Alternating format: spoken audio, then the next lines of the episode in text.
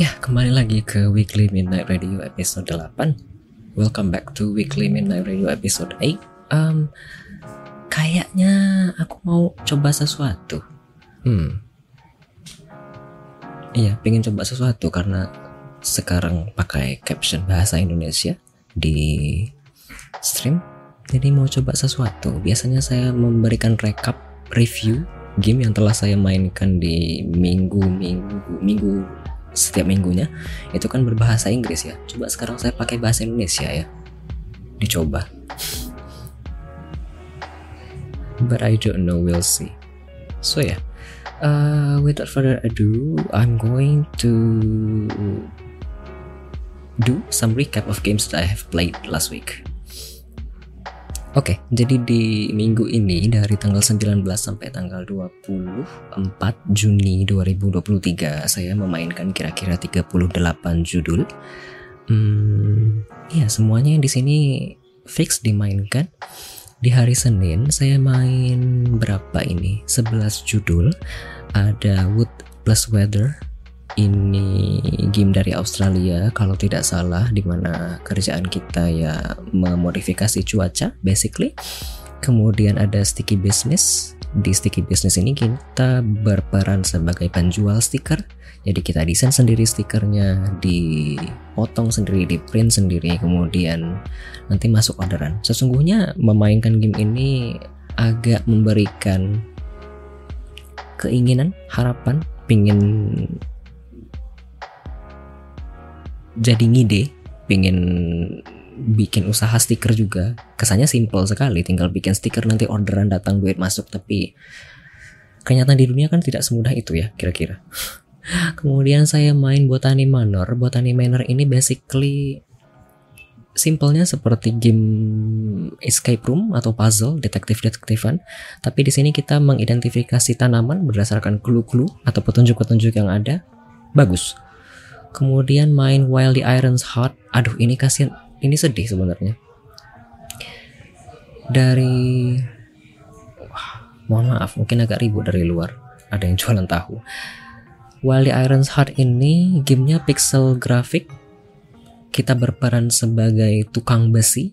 Apa ya bahasa Indonesia-nya? Tukang besi kemudian tukang besi ini berperan me menyediakan alat-alat besi seperti panci, seperti uh, wajan, seperti pedang, kapak dan lain sebagainya dan travel dari sini ke sana kemudian menyelesaikan case-case tertentu. Iya betul pandai besi mungkin lebih tepatnya ya bahasa Indonesianya. Iya, Wali Iron's Heart basic simpelnya bercerita tentang pandai besi yang travel ke mana-mana dan membuat bermacam-macam alat dari besi dan di samping itu juga menyelesaikan beberapa misi-misi tertentu. Seperti biasa game-game tipikal seperti ini. Bagus. Kemudian saya main Dakis Delivery Service. Dakis Delivery Service ini simpelnya game di mana saya berperan sebagai bebek. Bebek ini nanti akan mengirimkan atau deliver ya mengantarkan paket dari sini ke sana cukup bagus untuk dimainkan or untuk sesi yang pendek-pendek atau yang pingin cari apa ya refreshing? Biar segar sebentar otaknya buat ganti mood sebentar kalau misalnya bosan dengan pekerjaan. Kemudian ada Limerick Cadence Mansion ini game horror tapi sayang kayaknya belum optimize sekali jadi masih patah-patah sesungguhnya di stream meskipun basically saya disponsori untuk main demo yang ini. Kemudian ada Ribit. Ribit ini game dari Filipina kalau tidak salah. Developernya ikut beberapa event dan lewat di Twitter beberapa kali sehingga saya memutuskan untuk memainkan game ini. Game ini merupakan tipikal game kodok di mana kita me mengkontrol mengontrol kodok untuk berjalan dari sini ke sana berdasarkan ritme musik tertentu. Wah. Ribut sekali, mohon maaf dari luar sedang ada yang jual makanan. Kemudian ada Lil Guardsman. Lil, Lil Guardsman ini simpelnya seperti game Papers, Please. Mungkin teman-teman yang sedang mendengarkan tahu dengan Papers, Please. Simpelnya seperti game yang mewawancarai hmm, imigran atau orang-orang yang akan masuk ke kota tertentu, tapi yang mengkontrol masuk atau tidak boleh masuknya imigran ke dalam area tertentu hmm, adalah seorang kecil ini. Seorang kecil ini mungkin masih kisaran anak-anak SD umurnya, tapi perempuan. Saya pikir ini laki-laki ternyata perempuan. Cukup bagus. Dan kalau dilihat di Twitter banyak yang memberikan hmm, review positif ulasan positif terkait game ini dan saya juga cukup tertarik untuk memainkan gamenya full nanti kalau misalnya berkesempatan untuk memainkannya. Kemudian ada Salty Chronicles. Hmm, ini gamenya sebenarnya naratif, tapi hmm, terlalu sulit untuk diikuti sesungguhnya. Menarik, grafiknya bagus, unik, tapi untuk diikuti lebih lanjut kayaknya terlalu sulit untuk diikuti dalam satu kali duduk mungkin perlu banyak hal dan mungkin perlu apa ya pikiran yang kosong refresh dan fresh segar tanpa ada banyak pikiran yang mungkin akan mengganggu untuk menikmati game seperti ini agak penasaran bagaimana nanti di masa depan perkembangan dari pembaruan game ini Kemudian ada game lain, Spells and Secrets. Ini sesungguhnya di market atau dipasarkan oleh developernya di Twitter itu lebih ke co-op game. Namun juga bisa dimainkan oleh solo single player karena saya seperti saya itu kan biasanya cuma main game-game single player ya. Tapi sesungguhnya agak boring. Jadi tidak sesuai ekspektasi. Jauh di bawah ekspektasi sesungguhnya. Tidak jauh, tapi di bawah ekspektasi saya memiliki ekspektasi tertentu ke game seperti ini tapi sayang tidak terpenuhi. Kemudian terakhir di sesi Senin Selasa saya main game namanya Station to Station. Banyak viewer yang berkomentar ketika saya memainkan game ini. Uh, simpelnya game ini menghubungkan satu gedung atau satu bangunan ke bangunan lainnya, di mana kita akan mem membuat ya membangun suatu stasiun, kemudian akan menghubungkan dengan bangunan lainnya, stasiun lainnya, dengan beberapa rel. Jadi nanti dari kereta api satu stasiun ke stasiun lainnya akan memindahkan barang seperti gandum, seperti tepung, seperti telur, seperti keju, susu dan lain sebagainya. Cukup menarik untuk game yang membutuhkan pemikiran lebih dalam karena tipikal puzzle tapi butuh pemikiran lebih dalam, tidak semudah yang dibayangkan. Sayang, komputer laptop saya tidak terlalu kuat untuk memainkan grafiknya dengan terlalu baik. Semoga di masa depan saya bisa mainkan game ini lebih halus dan lancar lagi. Kemudian di hari Rabu Kamis saya bermain beberapa game. Hmm, ada Firebird, ini gamenya naratif. Kalau tidak salah ini dari area Balkan area Eropa kalau tidak salah. Ceritanya benar-benar kental nuansa Balkannya. Naratif. Grafiknya juga digambar dengan tangan sepertinya, hand drawn graphic. Hmm, tipikal naratifnya juga menarik dibandingkan tipikal game-game naratif pada umumnya. Kemudian ada Sea of Stars. Ini Bang Shortburst ID salah seorang pendengar atau penonton setia di channel ini mengatakan game ini sangat kental dan sangat mirip dengan Chrono Trigger. Dan di samping itu banyak reviewer di Twitter dan di platform lain juga mengutarakan kekagumannya pada demo ini sudah bagus. Meskipun saya tidak bisa menyelesaikan demo ini secara utuh, secara sempurna, tapi hmm, saya berharap saya bisa mendapatkan game ini dan bisa memainkan game ini secara full di stream bagus dan saya suka tipikal game-game RPG dan pixel graphic seperti ini. So ya, yeah, I have pretty good expectation. Semoga di masa depan bisa lebih bagus lagi dan improve lagi. Semoga saya juga bisa mainkan game ini secara full. Kemudian ada Survivors of the Dawn. uh, developer game ini follow saya di Twitter, jadi saya tertarik untuk memainkan game ini.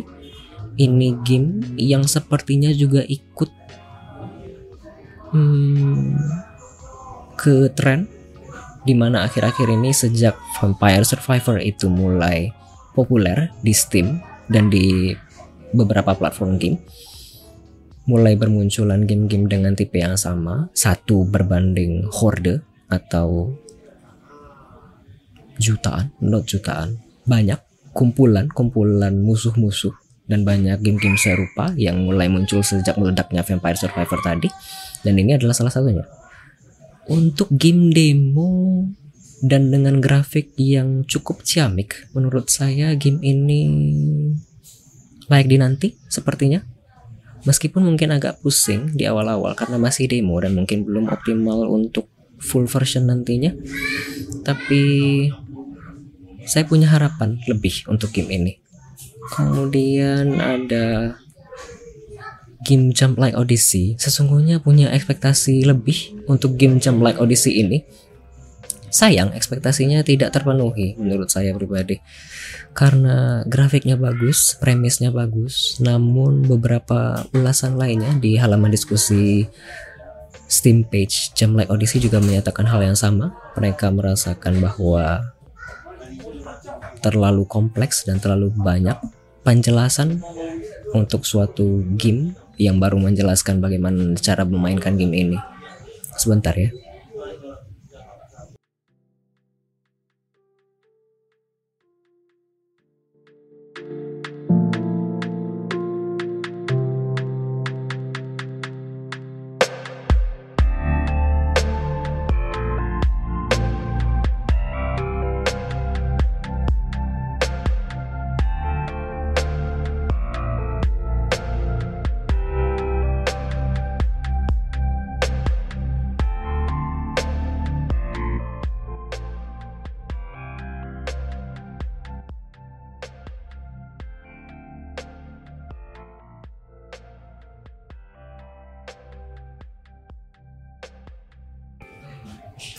Dilanjutkan. Kemudian ada game namanya Instone. Instone ini game dari Korea. Hmm, basicnya sebenarnya point and click dan puzzle karena kita menyelesaikan puzzle membawakan satu hmm, item dari satu tempat ke tempat lainnya. Warnanya hitam putih dan ada beberapa warna lain seperti merah, kalau tidak salah, atau hitam dan juga biru. Uh, cukup menarik tapi ada satu bug yang cukup mengganggu sebenarnya. Ada bug di mana ketika kita membuka amplop dan gamenya stuck di sana beberapa kali. Tapi cukup bagus dan saya punya ekspektasi lebih untuk game ini di masa depan. Lalu ada game The Carters 2 Turbo Charge. Ini game balap-balap secara simpelnya Hmm, mungkin bagi para penonton dan para pendengar lebih familiar dengan tipikal game Mario Kart atau Crash Time Racing CTR karena prinsipnya sama kita akan racing kita akan balap-balapan dengan beberapa lawan lainnya. Kemudian setelah balap-balapan akan ada hmm, beberapa kotak yang akan memberikan beberapa power tertentu untuk saling berpacu, saling mengusili pemain-pemain lainnya. Menarik dan surprisingly mengejutkan ternyata game ini bisa saya mainkan dengan lancar di laptop kentang saya meskipun requirementnya saya tidak memenuhi minimum. Saya harap di masa depan bisa lebih bagus lagi optimalisasinya. Kemudian saya mainkan game lain yaitu Mayu Last of the Yaksha. Ini kental dengan nuansa India atau Bangladesh kalau tidak salah Nah, ini menceritakan tentang seorang laki-laki yang sepertinya turunan hmm, saya masih tidak yakin, tapi dari ceritanya sepertinya turunan setan. Hmm, dan ya, ini masih merupakan tipikal game looting harvest RPG. Dan untuk demo memang masih cukup kasar dan sepertinya belum masuk ke tahap alpha atau beta. karena masih banyak kontrol atau mekanisme atau opsi-opsi yang belum fix sepertinya, tapi sudah cukup menjanjikan dan sudah terpenuhi ekspektasi yang tel yang saya lihat, saya isi, no, saya ekspektasikan dari beberapa bulan lalu ketika saya melihat trailernya di Reddit. Kemudian akhirnya saya memutuskan untuk mau wishlist dan follow game ini. Kemudian ada game lain yaitu Avoid Hope. Hmm, ini gamenya menceritakan tentang seorang laki-laki yang harus mencari istrinya karena penduduk kota berubah menjadi zombie dan ia harus berusaha sebisa mungkin untuk menghindari zombie ini. Ada unsur puzzle-nya, ada unsur pixel grafiknya, menarik. Bisa dimainkan oleh single player, rasanya tidak bisa dimainkan oleh multiplayer. Tapi hmm, cukup bagus sesungguhnya untuk demo. Tapi saya masih penasaran karena ada beberapa puzzle yang tidak bisa saya selesaikan sehingga saya tidak bisa menyelesaikan game ini dengan sempurna. Kemudian ada Cuisinier. Cuisinier ini adalah game masak-masak. Basically kita akan membuka restoran. Hmm, tapi kita juga harus mengumpulkan bahan-bahan dengan cara memukul atau membunuh hewan-hewan atau uh, objek-objek atau elemen-elemen yang ada di hutan atau di Iya, hutan belantara, kira-kira seperti itu. Kemudian nanti setelah bahan-bahannya terkumpul, kita bisa memberikan item tertentu kepada NPC-NPC lainnya untuk memenuhi quest atau misi-misi yang ada di game ini. Kemudian satu lagi, hal yang menarik mungkin ini game dari Asia Tenggara, Singapura. Cukup menarik namun karena masih demo, sebenarnya masih banyak hal yang belum dipoles lagi. Tapi masih dimaklumi karena masih demo, belum full version. Kemudian ada game namanya Urbano Legends Debut. Ini game dari solo developer kalau tidak salah. Cuma satu developer dan game ini masih dalam tahap Kickstarter, masih dalam tahap pendanaan sepertinya. Developernya masih membuka Kickstarter, masih menunggu pendanaannya terkumpul sepertinya. Namun sayang, hmm, Meskipun game ini disebutkan memiliki unsur ritme, hmm, tapi sebenarnya lebih kental ke arah naratif dibandingkan dengan ritmenya. Ritmenya agak susah untuk diikuti dan naratifnya sejujurnya susah untuk diikuti karena ada banyak perubahan font dari masing-masing karakter dan itu membuat pemain susah untuk mengikuti alur dari gamenya beberapa streamer lain yang juga mencoba game ini juga sepertinya merasakan hal yang sama. So ya, yeah, sebenarnya agak kagum karena game ini didevelop oleh satu solo developer yang artinya ya kerja sendiri kan ya.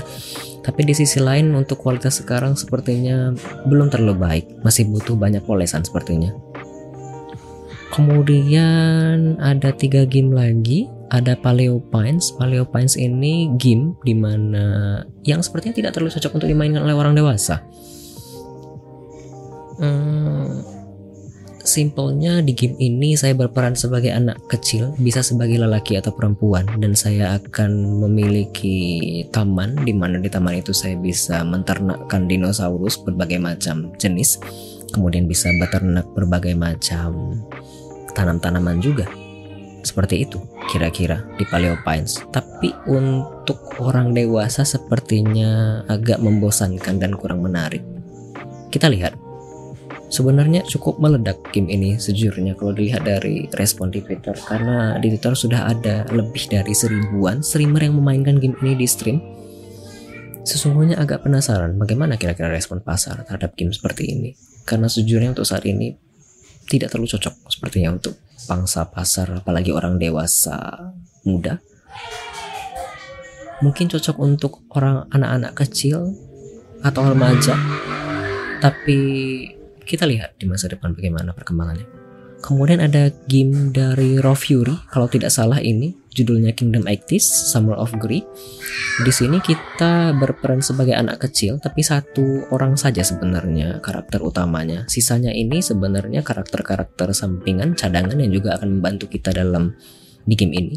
Di game ini kita secara sederhananya mempekerjakan anak-anak atau tuyul-tuyul atau kursaci-kursaci kecil di mana nanti kita akan uh, melawan, mempertahankan area atau home base kita dari zombie-zombie atau monster-monster yang akan datang menghampiri home base kita atau menghancurkan home base kita. Secara sederhananya konsepnya seperti itu.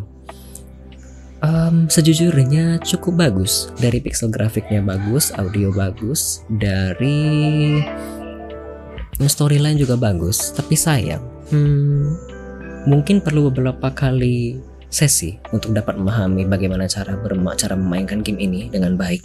Karena untuk demo dan dimainkan sekali saja, sekali lewat, mungkin tidak akan terlalu menarik karena agak memusingkan sesungguhnya. Tapi mungkin jika dimainkan beberapa kali, berulang kali mungkin akan lebih menarik lagi dan akan mulai memahami bagaimana cara kerja mainkan game ini. Terakhir di sesi Selasa Rabu, no, Rabu Kamis, ada game Red Survivor. Ini juga game yang sama sebenarnya konsepnya dengan Survivor of Dawn ini. Karena konsepnya ini kita memainkan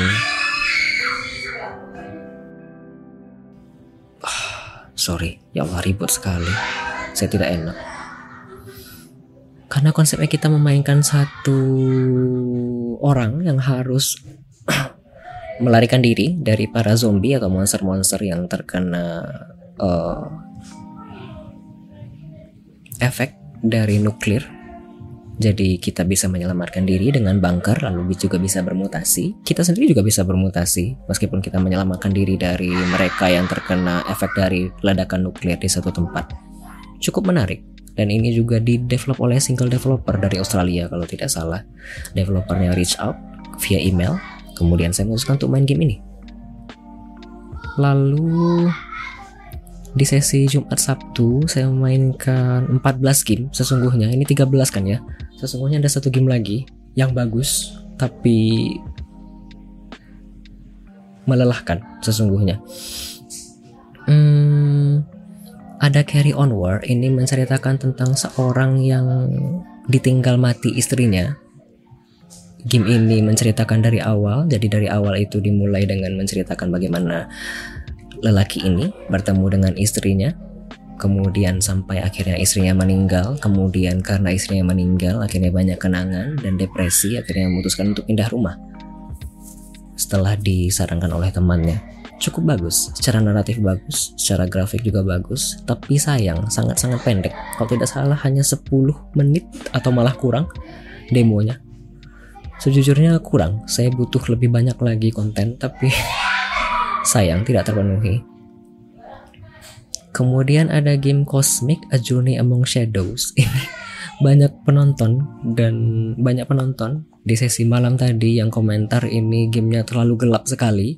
Dan setelah saya cek VOD tadi pagi ternyata iya gelap. Meskipun sudah saya naikkan brightness dari game ini ternyata gelap. Jadi Sayang sekali.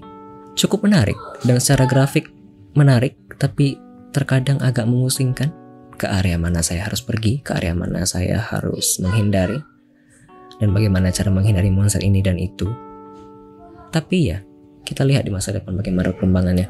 Beberapa viewer juga mengatakan ini mirip dengan game lain seperti Hollow Knight atau Oni.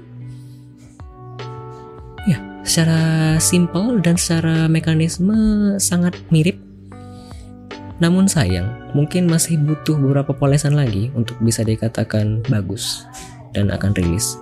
Kemudian ada game lain, Greenfield Mystery, ini di, di develop atau dipublikasikan kalau tidak salah oleh Ogre Pixel. Ogre Pixel ini hmm, banyak menelurkan game-game lain semacam hmm, Lonesome Village. Kemudian kemar dalam minggu kemarin saya memainkan game berjudul A Tiny Sticker Tale, bagus. Meskipun masih dalam tahapan Kickstarter, sayang game ini tidak memenuhi ekspektasi sama sekali. Kontrolnya amburadul dan saya tidak mengerti apa yang bisa saya kerjakan di game ini selain mendengarkan introduction saja. So, agak mengecewakan sejujurnya. Ya, sejujurnya agak mengecewakan Kemudian kita pindah ke game selanjutnya ada Little Nemo and the Nightmare Fiends. Ini kalau saya memahaminya benar sepertinya diangkat dari suatu komik. Menarik, grafiknya hand drawn karena berbasis komik dan diangkat dari komik.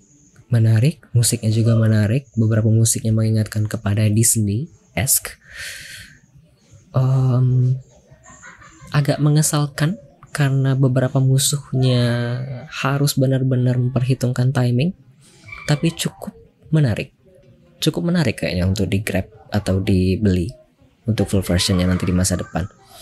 Kemudian ada game lain, Born of Bread. Ini berceritakan tentang seorang satu karakter ini karakter ini dilahirkan dari roti menarik karena ini platformer ada Mario Bros ada tapi dibandingkan 3D ini 2D jadi karakternya cuma bergerak uh, flip flop seperti ini saja depan belakang depan belakang saja seperti itu kira-kira.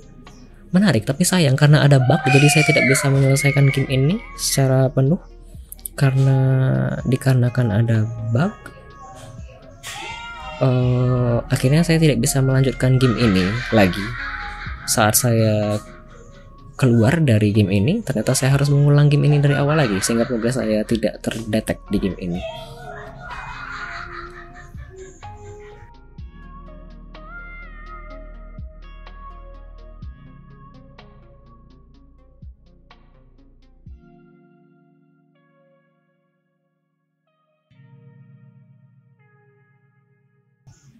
Mohon maaf di luar sedang ribut sekali.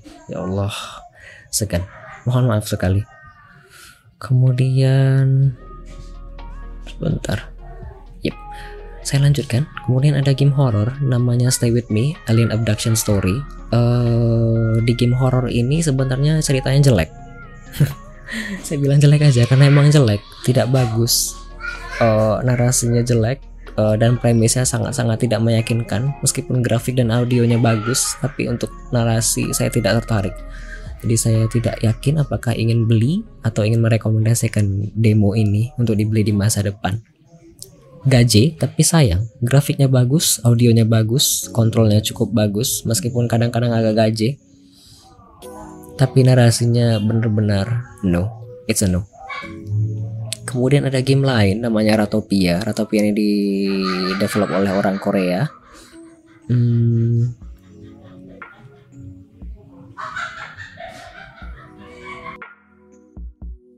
Sebentar.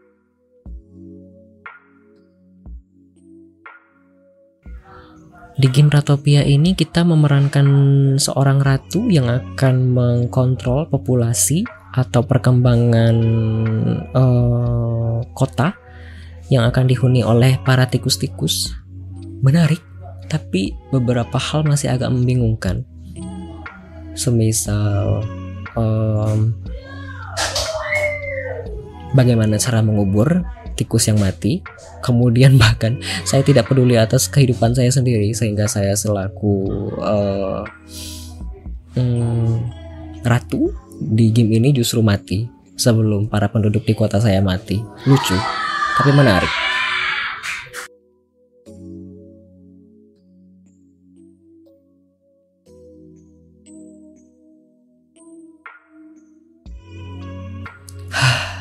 Pengen pindah.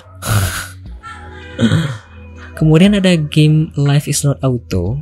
Uh, game ini sebenarnya menjanjikan game ritme, game rhythmical musik karena ya ritmikal musik dan kita mengkontrol organ-organ di tubuh seperti jantung, mulut, mata, uh, hati dan lain sebagainya tapi cukup sangat susah sebenarnya dan jika Anda gagal miss dalam beberapa pemilihan hmm, tombol atau penekanan tombol maka ya Anda mati harus ulang lagi dari awal dan mengesalkan sesungguhnya susah seperti beberapa komentar di halaman discussion page-nya, game ini susah meskipun menarik secara grafik dan audio.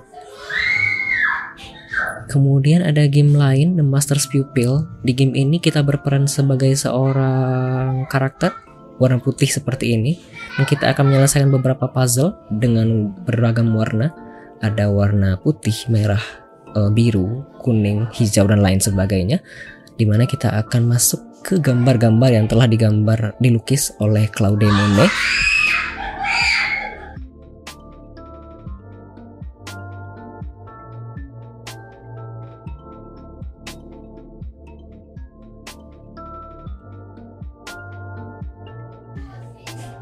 Ya, seperti itu. Sangat-sangat menarik. Saya menyelesaikan ketika puzzle-nya dengan sangat menyenangkan, jadi saya punya ekspektasi lebih dan ingin membeli game ini dan Master's People di masa depan. Kemudian ada game One Lonely Outpost. Di sini kita berperan sebagai seorang perempuan. Kalau tidak salah ini perempuan. Ya, kita berperan sebagai seorang perempuan di mana kita ditugaskan untuk me menghijaukan planet sendirian saja dengan seorang teman uh, kucing berbentuk robot. Um, iya, sendirian dan progres di gamenya sebenarnya bisa dibilang lambat, tapi cukup menarik meskipun agak-agak memusingkan di awal dari bagian kontrol karena beberapa tombol dan beberapa icon agak memusingkan, tapi cukup menarik. Ekspektasi saya cukup terpenuhi, kira-kira begitu. Kemudian saya memainkan tiga game lagi, ada Laika Age True Blood. Ini secara simple sederhananya game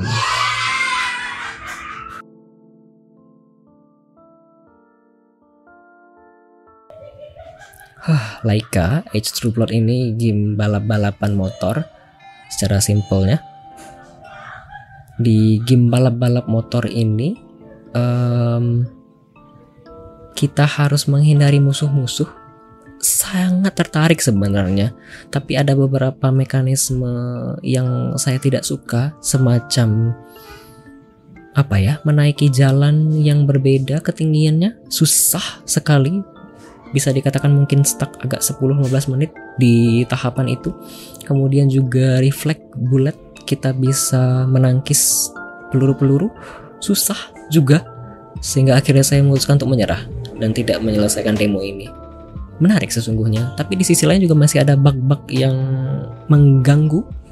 Apalagi ketika diganti resolusi ke 720p justru menjadi 4 banding 3 resolusi layarnya. Agak membingungkan. Tapi ya kita lihat di masa depan apakah akan diperbaiki atau tidak. Apalagi beberapa komentar lainnya di halaman discussion page juga menyatakan hal yang sama Kemudian ada game Ever After Falls dulu sepertinya ya. Ini sepertinya campuran antara Stardew Valley, Animal Crossing, Harvest Moon. Tapi sayang kurang terlalu menarik dari trailer dan dari gambar ini kemudian dari premis yang ditawarkan seperti sebenarnya cukup menarik tapi sayang agak membosankan somehow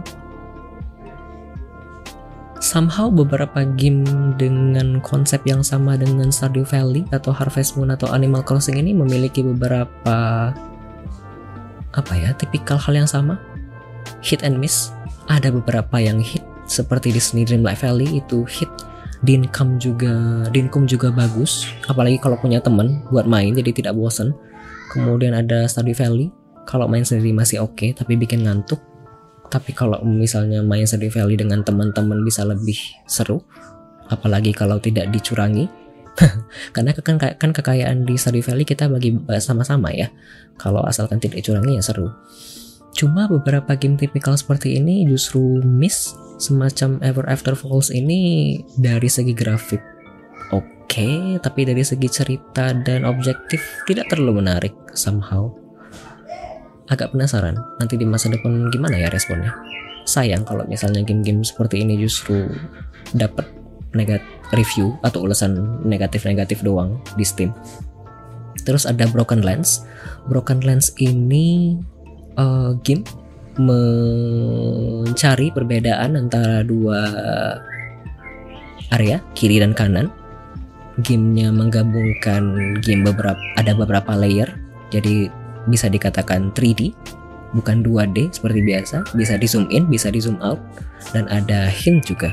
Sayang uh, jika anda keluar dari satu puzzle maka anda harus mengulang lagi dari awal.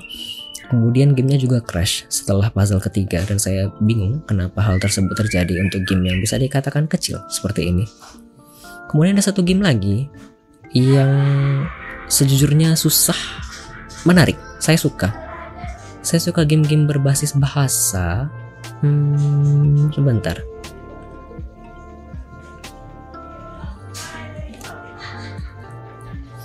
Hmm, ada game yang saya mainkan mungkin kira-kira 100 menit saya belajar bahasa Prancis menggunakan game ini namanya Newcomer ini gamenya RPG kita bisa belajar empat bahasa di game ini ada bahasa ada bahasa Prancis Spanyol Italia dan Jerman kalau tidak salah satu lagi menarik karena menggabungkan belajar bahasa menggunakan kamus dan menggunakan catatan-catatan grammar dan kalimat-kalimat tertentu.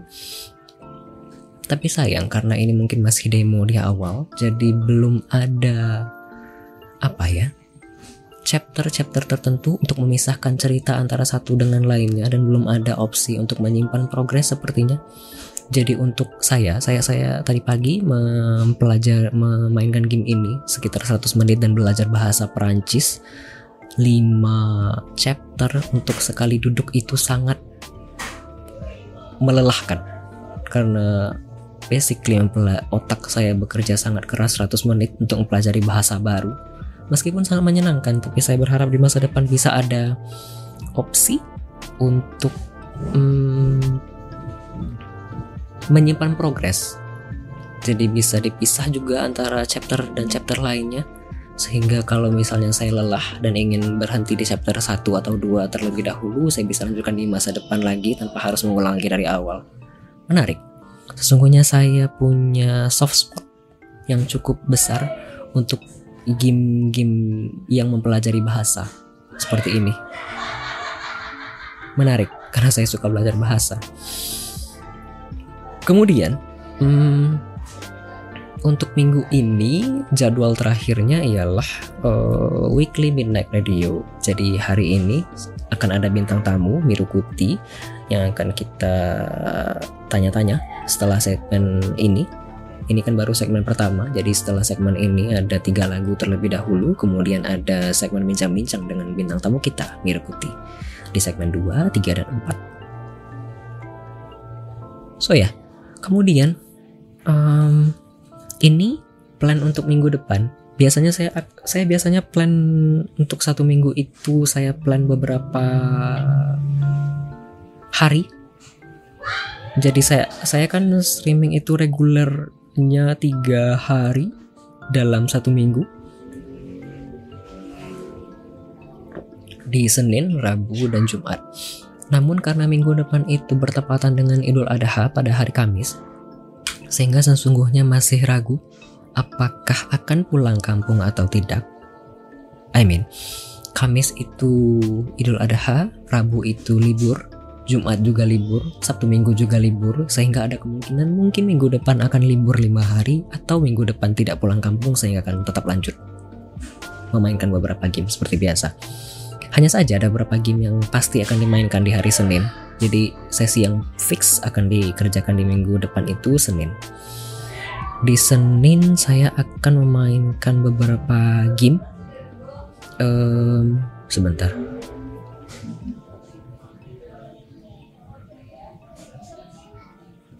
Sebentar, mohon maaf ada yang berbeda. Sebentar.